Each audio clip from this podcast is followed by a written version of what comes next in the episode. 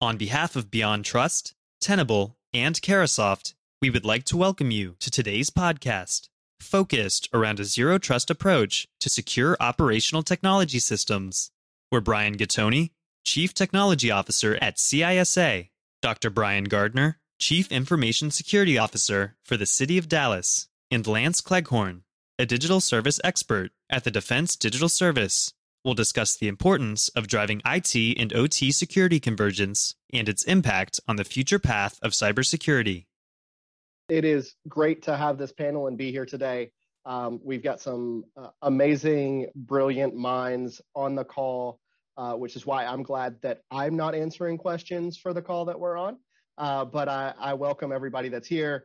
Uh, thank you all in the audience for showing up and, and listening to this for the next uh, hour or so. Um, I'm going to start out with some introductions, and I'm going to allow you guys to briefly introduce yourselves. Um, so I'll start with Lance. Why don't Why don't we go ahead and let you introduce yourself, Lance? Yeah, for sure. So, hey, everybody. Um, my name is Lance Cleghorn. I work on engineering problems over at the uh, Defense Digital Service, uh, mostly focused on cybersecurity and networking. And if you've never heard of DDS before, um, we're sort of like a SWAT team of nerds working directly for like the Secretary of Defense, um, and we're focused on like rapid response and developing solutions to complicated technological problems within the department. Awesome. Um, all right. Brian Gattoni, um, why don't you introduce yourself? Sure, glad to. My is Brian Gattoni. I'm the Chief Technology Officer at the Cybersecurity and Infrastructure Security Agency. Um, we're a relatively uh, new agency as far as uh, government agencies go. We'll be uh, three and a half years here coming up on four uh, next November. And so if you haven't heard of us before, um, what we do is we lead the national effort to understand and manage and reduce risk to our cyber and physical infrastructure, connect our stakeholders in industry and government to each other, and to the resources, analysis, and tools to help them build their own cyber communications and physical security and resilience. That in turn helps to ensure a secure, resilient infrastructure for the American people. My job is to kind of look into the future a little bit, identify those technology opportunities that are out there that helps the agency's mission and how to apply it to our data efforts, our enterprise architecture, and then where we uh, work with partners in the research and development realm to bring those new technologies to bear on the mission. So glad to be here. Thank you. Thank you, Brian. Um, and Dr. Brian Gardner, and since we have two Brians on the call, we'll probably refer to him as Dr. B for the rest of the call. But Dr. Brian Gardner, why don't you introduce yourself? Sure. Thanks, Josh. Um, Dr. Brian Gardner here. I'm the Chief Information Security Officer at the City of Dallas. Been with the city for four years in this role for a little over three. Um, prior to this, I came from large healthcare, uh, global banking. I'm glad to be here. I'm over security compliance and data management for the city. Awesome. Thank you, Dr. B. We appreciate you being here. Um, Natalie from DDS. Um, I am just support Defense Digital Service with Lance. I am support with communications currently. Awesome. Thank you. And Michael from Tenable. Michael Rothschild. Yeah, thanks. Thanks for having me. Uh, my name is Michael Rothschild. I'm the Senior Director of OT Solutions at Tenable. Um, specifically, uh, Tenable uh, acquired a company called Indegy about two years ago, um, specifically involved in providing visibility, security, and control across uh, OT operations in manufacturing and critical infrastructure. Awesome. Thank you, Michael. Um, all right. So I do have a, a, few questions that, that we'll use to get us started. Um, these panels I find work best when we have a conversation. So if you have something to say, feel free to jump in, um, unmute yourself. I'll try to pay attention to that. Uh, but overall, we'll start with this question. What are the practical issues we need to consider when discussing the convergence of IT and OT? And I'm going to throw that question uh, to Lance. Cool. Yeah, for sure. Um, so at, at, DDS, we explored uh, OT and sort of like uh, control systems as part of our uh, Hack the Pentagon portfolio, and subsequently did what we like to call like a discovery sprint, where we sort of like dug into uh, this problem set of OT within within the department and how to secure it. And we did like a hundred or north of a hundred different interviews with people within the department, um, people out like in mission partner land over at CISA, um, and even some of the industries like over at Tenable. Um, and and we found like what I think is probably two major issues um, that we really felt like is going to impact convergence within within DoD. Uh, the first of those is like, uh, let's say, like lack of education and training. Uh, so IT professionals within DoD think like cybersecurity, networking, um, they were really uncomfortable with OT, um, and, and, then uh, OT professionals were really uncomfortable with like IT concepts like cybersecurity. Um, and then you know when sort of looking at that problem, we were like, oh well, training is the right answer, right? Um, but training for OT is kind of like specifically difficult to find, right? Like there's some good programs over at CISA. Um, some of the national labs do uh, do training, um, and I think like even like EC Council and, and SANS have like training courses now, but it's not really like as wide and varied as you would find like typical cybersecurity training. Um, so, so uh, that's sort of like our major problem number one that we saw with convergence. And then the second one is just sort of like a lack of awareness and standards. Um, so, senior leadership that we interviewed were really, really heavily invested in IT as part of their like uh, evaluation and how they were doing as leaders, um, but they didn't have the same kind of standards when it came to OT. Um, and then there was no really big, great standards that they could reference to to say this is how we know we're doing well. Um, and, and, it's great to see that like we're embracing things like zero trust methodologies, which would, you know, in theory incorporate uh, OT devices very cleanly. Um, and I know like within the department, DIS has published some configuration guidance, um, but those exact like best practices for each individual like uh, company or each individual device still seems to be really lacking. And I think that's going to be a big impediment to sort of convergence. Okay. Um, and, and I really appreciate that viewpoint. Um, I know that as we take a look at, uh, you know, we've had the executive order talking about zero trust. Um, and as we take a look at the concept of OT security, um, when it comes to critical infrastructure, we've obviously seen a lot of those attacks. Um, someone you mentioned in your uh, in your response that we've seen some stuff out of CISA. Uh, Brian, what, what's your perspective here on uh, the convergence of IT and OT and how that relates to attacks on critical infrastructure? Sure. Um, I think one of the things found interesting in the IT OT convergence thing is how it brings a a couple of different generations of practitioners together in the conversation, both from a technological generations, right? There's a lot of OT systems out there that have a little bit of age on them, but they still perform their functions and they do so to the intent they were designed in terms of, you know, very high availability, assured uh, um, operations, right? Everything those OT systems were built to do.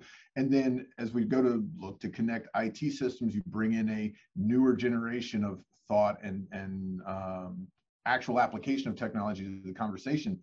And it's an opportunity to, to create some bridges between these folks to, to understand where the technology can benefit from um, it's digital transformation or modernization that's driving a lot of the convergence. There's a lot of upsides in some of these technology opportunities, like digital twins, to get telemetry from your OT system into a into a um, apparatus that helps you optimize operations or, or monitor for security threats, but that requires some connections. You have to architect your way to it um, in, a, in a safe manner that protects all those equities. So it brings a lot of interesting practitioners together, but it highlights, just as Lance said, the need for training to bridge those two concepts into each other and, and build the community of practitioners around the concept of convergence as opposed to bringing two communities together. That's where it started. And now it's about building one community on the move forward uh, for that convergence conversation.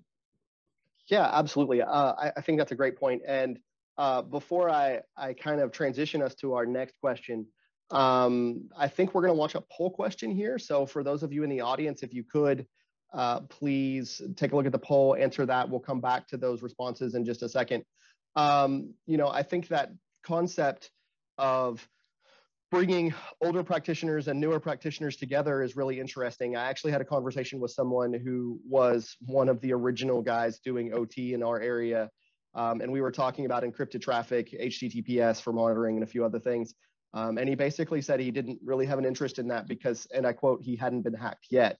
And so I think, you know, the modern mindset of security that we can't uh, look at some of this stuff, um, you know, from that original OT perspective that these things are never going to touch the internet or be vulnerable um, is, is definitely something that some of the newer practitioners are bringing to the space speaking of kind of that community and the way that we learn things and something that impacted uh, both sides of the community um, and i'm going to throw this to, to dr b what do you think we learned from the log4j vulnerability what, what should we take away from that So I think um, we we experienced part of that a little bit.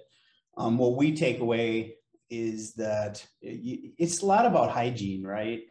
Um, having good, secure hygiene, um, you know, with your environment. Um, you know, with I think there's like three billion after we started really digging into it that are really running on this log4j thing.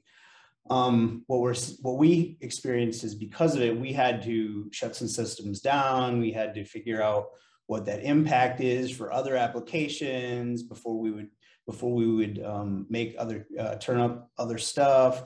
So really, the takeaway was, are we doing good hygiene? You know, and and as long as I've been in security, that's been like preach from day one. So are we really doing it? Um, I'm going to tell you that's probably where we always lack. Um, I've only seen it a couple times in my career where it was really good. So that that's my takeaway from it is really good hygiene, making sure we're staying up on the latest patching and, and making sure we're doing vul- good vulnerability management and those things to keep us uh, protected from those things. Okay, awesome. Speaking of good vulnerability management, that's a great segue to ask uh, Michael. Michael, from an industry perspective, uh, what do you think we learned from Log4j, and and uh, what's what's vulnerability scanning have to do with with all of this, anyways? Yeah, it's a great question. So you know, the thing that we found is that um, to borrow a term from Donald Rumsfeld, is we don't know what we don't know. Uh, OT has been around for a very long time. Uh, we typically see OT environments that where there are programmable logic controllers or PLCs are often a decade or more old. Uh, and that's very different than an IT environment in which uh, the average lifespan is maybe between three and four years. Uh, the idea behind that is that, you know, if you look at some of these deployments, the original team that built this or that built the infrastructure is no longer there. And in many instances, even if they are there, how do you account for the different patch levels, the different users, the different open ports, the different protocols? All of this builds an attack surface. And by a, a converging an environment, it only adds additional attack vectors. So it's almost impossible. We've seen many instances where uh, organizations keep spreadsheets of what they have in terms of PLCs, DCSs, HMIs, and you know they're they're the moment that they're published already out of date. So what we recommend is typically to do we don't call it scanning, we call it querying because you don't want to scan an OT environment, uh, but you do a query and you can learn things like you know what firmware version do I have, what patch level is there, and based on that, something like a log4j, where nobody thinks it's in their environment, you find out exactly where you're where you're uh, susceptible. Uh, the truth of the matter is that there are many Apache servers in an OT environment just used for logging. Right? It's not just OT devices in the environment; it's IT devices in the OT environment as well. So, I believe we believe that there's still a sizable population of OT customers, OT operators that don't realize that they have risk because they have that log4j vulnerability built into an environment that perhaps they don't have the full view of. So uh, it's a matter of time. Unfortunately, it's a ticking time bomb, but there's also a way to, to solve that. So it's not that the sky is falling, it's that we have to take action against it if I can if I can chime in, like I, so log4j I think is such an exciting vulnerability to talk about. Like it's super interesting because it doesn't come with like a simple patch solution and there's not a really great way to scan for it either right? Like you can tell something runs java but that doesn't necessarily mean that they implement the library and it certainly doesn't give you any kind of insight on whether something is exploitable. Um, you know and i think is uh, so over at dds we did like our, our, hack the pentagon thing. We brought in the crowd to sort of assess for this in the public facing systems. Um, but for internal systems like like where we would hopefully find ot or maybe in like an air gap situation i think i think you're right. Like i think this vulnerability is going to live and exist for years to come. And, and I think it really, really highlights the need for better cybersecurity testing solutions that can actually like get in there and determine whether something's not just vulnerable, but also like exploitable. So I, I love Log4j and I love talking about it. Like I think it's going to be one of the coolest things we're going to talk about for years to come. Yeah, Lance, thank you for that. Um, and and I agree. It's really interesting that um, you know when you look at SNMP scans across a network or other things, you're really just looking at what devices exist and then trying to determine if they are running the specific, uh, you know, the specific modules or the the specific uh, items that they need in order to be exploited. Um, so I have I have questions coming up in the chat, and I love that. But I'm gonna I'm gonna shoot back to Michael real quick. Um, we have a question from Danilo, and I'm I'm sorry if I messed that name up. Um, I'm from Arkansas, so reading is new to me. Um, why did you say don't scan an OT environment that you query instead? Yeah, it's a really good question. You know, one of the things that uh, the folks that are brought up uh, in IT infrastructure, we do port scans, we do scans of everything, right? It's not a, it's not an issue. Uh, in an OT environment, OT environments don't react well to scans. Uh, they typically, if you're doing a, some kind of scan, it's not unreasonable to have a PLC or something of that nature fall over.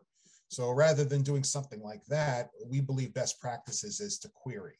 Uh, this is very similar to what an HMI may do to a PLC when they are looking for information. Uh, this specifically consists of being able to ask questions in the PLC's native protocol. Keep in mind, PLCs, you know, ABB, Rockwell, uh, whatever else have you, um, each of those devices are running different protocols and sometimes even different models within the same manufacturer are running different protocols. So rather than doing a scan and perhaps uh, having a, a, system fall over, we query in the native language that the PLC uh, uh, expects. So we can ask basic questions, you know, what's your purpose? What's your firmware version? Uh, what users have access, these types of things. And the PLC is built to give that information back. So it's a nuance, but it's an important nuance that we scan IT environments, this, the, the, they can accept them because OT environments typically don't react well to scanning. We do this querying in their native language and get the specific information that we're looking for. Thanks for listening. If you'd like more information on how Carahsoft, Beyond Trust, or Tenable can help secure your OT environment, please visit www.carahsoft.com. Thanks again for listening, and tune in next week for part two of our OT discussion.